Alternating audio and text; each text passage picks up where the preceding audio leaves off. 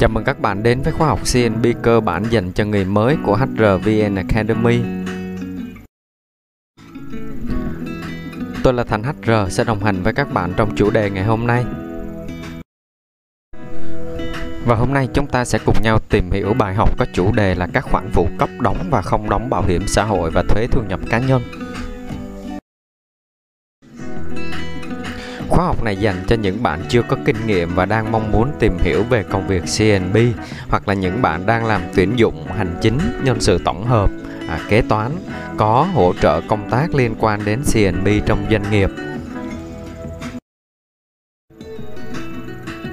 khuyến nghị để có trải nghiệm tốt nhất với nội dung của bài học. À, đầu tiên bạn vui lòng chuẩn bị dùm mình một sổ tay cộng viết để ghi chép lại những nội dung quan trọng hoặc là phần mềm note trên điện thoại. Thứ hai, bạn hãy chỉnh tốc độ video lên 1.25 nếu muốn tiết kiệm thời gian với bài học. Thứ ba, bạn có thể xem lại nội dung bài học trên website hrvnacademy.com hoặc là tìm thành HR trên internet với từ khóa là HRVN Academy. Bạn sẽ tìm thấy trang blog để mình xem lại nội dung bài học, kênh YouTube để xem lại slide bài giảng và kênh podcast để có thể nghe lại bài giảng bất kỳ nơi đâu. Và đừng quên đăng ký kênh để ủng hộ mình nhé. Mục tiêu của bài học này mình sẽ cùng nhau tìm hiểu các khoản phụ cấp nào đóng à, và không đóng bảo hiểm xã hội cũng như là thuế thu nhập cá nhân à, để có thể làm căn cứ khi tính lương cho người lao động à, cũng như là các bạn có thể xây dựng được một cái quy chế lương thưởng phù hợp cho công ty.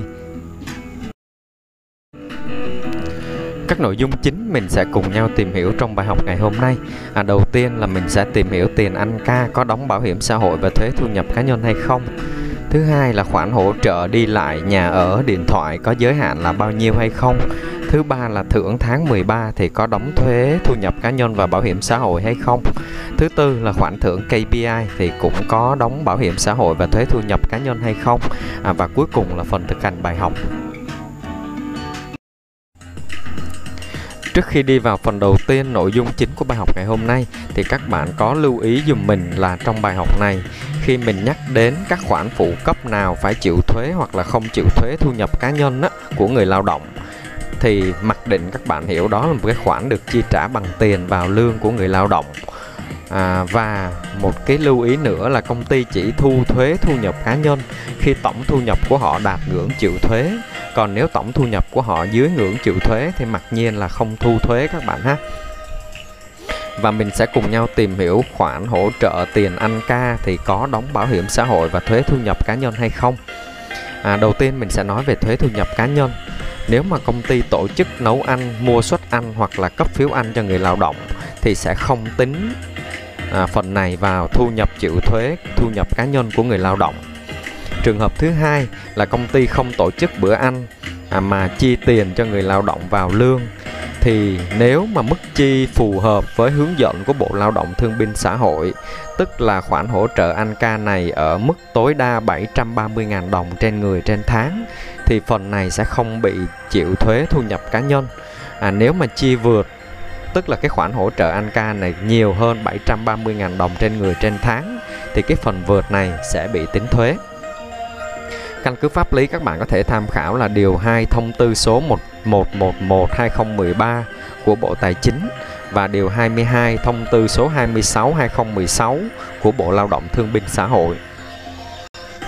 Về bảo hiểm xã hội thì như trong bài học trước mình đã trích dẫn khá chi tiết thì tiền hỗ trợ anh ca sẽ không đóng bảo hiểm xã hội.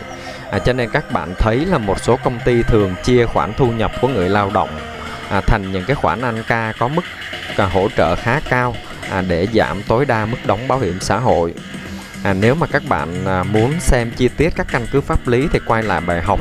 à, các khoản phụ cấp trước giùm mình ha, mình cũng đã có nêu rõ. À, tuy nhiên về phần hỗ trợ anh ca này thì mọi người cần à, phải đảm bảo tính hợp lý của khoản phụ cấp anh ca này à, như là phải thể hiện trong hợp đồng lao động nè, à, quy chế lương thưởng của công ty đồng thời phải cân đối với chính sách thuế thu nhập cá nhân và chi phí hợp lý của doanh nghiệp. Các khoản hỗ trợ đi lại nhà ở, điện thoại có giới hạn là bao nhiêu hay không? Thì các bạn thấy là ở đây mình dùng từ là hỗ trợ đi lại nhà ở, điện thoại chứ mình không dùng từ phụ cấp à, vì mình à, à, căn cứ trên luật lao động thì để mình dùng từ cho nó chính xác thôi. Còn nếu mà các bạn gọi phụ cấp thì mình nghĩ cũng không sao tại vì đây là cách gọi à, khá là quen thuộc ở các công ty. Vậy thì các khoản hỗ trợ đi lại nhà ở điện thoại thì những khoản này sẽ không phải đóng bảo hiểm xã hội các bạn nhé. À, nhiều công ty đang làm dụng điều này à, để chia tổng thu nhập của người lao động à, thành nhiều cái hộ khoản hỗ trợ khác nhau như hỗ trợ đi lại nhà ở điện thoại để giảm tối đa mức đóng bảo hiểm xã hội của người lao động. Thì phần này mình xin phép không bàn luận mà tùy công ty quyết định. Và các khoản hỗ trợ đi lại nhà ở điện thoại này thì là khoản tiền lương mà phải đóng thuế thu nhập cá nhân các bạn nhé à, các bạn lưu ý ở đây là mình xét các khoản này được công ty trả bằng tiền vào lương à, chứ không phải trả qua công ty thứ ba hay là thực hiện thuê nhà trả cước điện thoại bằng hóa đơn cho nhân viên À, với quy định của bảo hiểm xã hội thì hiện tại chưa có mức trần tối đa cho khoản hỗ trợ đi lại nhà ở điện thoại này. À, tuy nhiên, công ty cần cân đối mức hợp lý và cần phải có quy định mức cụ thể hỗ trợ này với từng chức danh trong quy chế lương thưởng của công ty à, chứ không phải là muốn phân bổ bao nhiêu cũng được trên bảng lương. Thì khi bị thanh tra các bạn sẽ bị coi là lách luật. À, các căn cứ pháp lý của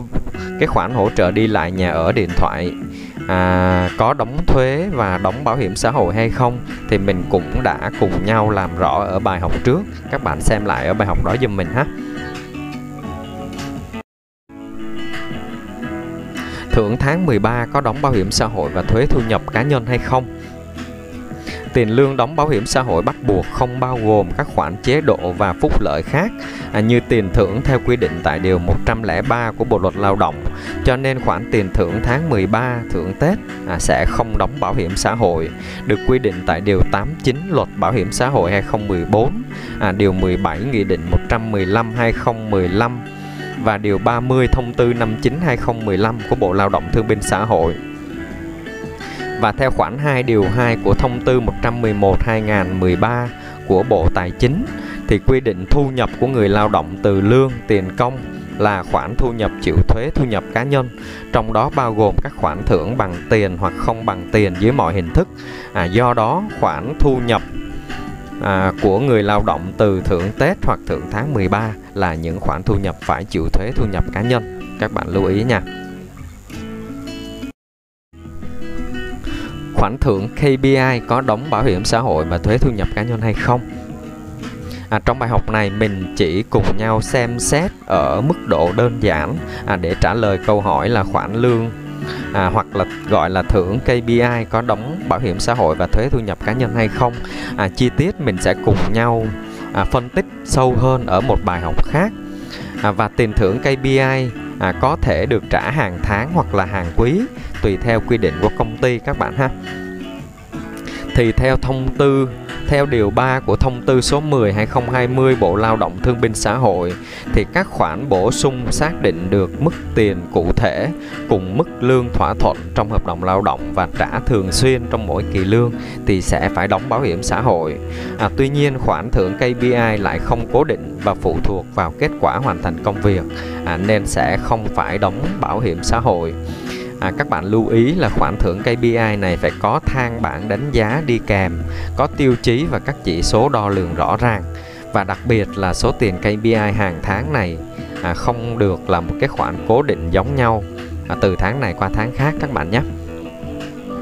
Và theo khoản 2 điều 3 luật thuế thu nhập cá nhân năm 2007 và sửa đổi 2012 thì tiền lương, tiền công và các khoản có tính chất tiền lương, tiền công và các khoản phụ cấp, trợ cấp được tính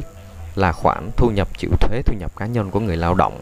À, cho nên phần lương KPI hoặc là gọi là thưởng KPI cũng được à, được tính và chi trả theo hiệu quả công việc. Và nó không thuộc các khoản phụ cấp trợ cấp được miễn thuế thu nhập cá nhân. À, do đó tiền thưởng KPI cũng sẽ được cộng vào thu nhập để tính tổng thu nhập chịu thuế à, thu nhập cá nhân thì trên đây mình đã cùng nhau tìm hiểu một số khoản tiền lương, thưởng phụ cấp nào phải đóng bảo hiểm xã hội và thuế thu nhập cá nhân. Thì như đầu bài học mình có nhắc đến thì mình chỉ tìm hiểu à, những cái khoản mà mình hay gặp trong quá trình làm CNB À, còn chi tiết nhiều khoản nữa thì các bạn có thể tìm hiểu thêm trên internet hoặc là trong những bài học sau nếu có thời gian mình sẽ bổ sung cho các bạn nhé.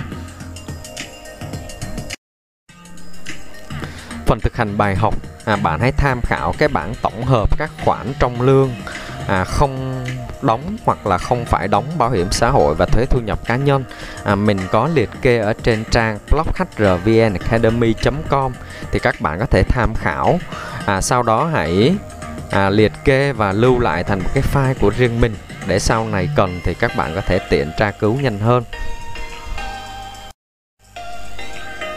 Phần ôn tập bài học ngày hôm nay. Trong bài học này mình đã cùng nhau tìm hiểu về khoản tiền ăn ca, à, khoản tiền hỗ trợ đi lại nhà ở điện thoại à, thì có phải chịu thuế thu nhập cá nhân và bảo hiểm xã hội hay không? À, khoản thưởng tháng 13, khoản thưởng KPI có phải đóng bảo hiểm xã hội và thuế thu nhập cá nhân hay không? Và mình đã à, có phần hướng dẫn thực hành bài học cho các bạn. Thì đó là những nội dung chính mà mình đã cùng nhau học trong bài học ngày hôm nay.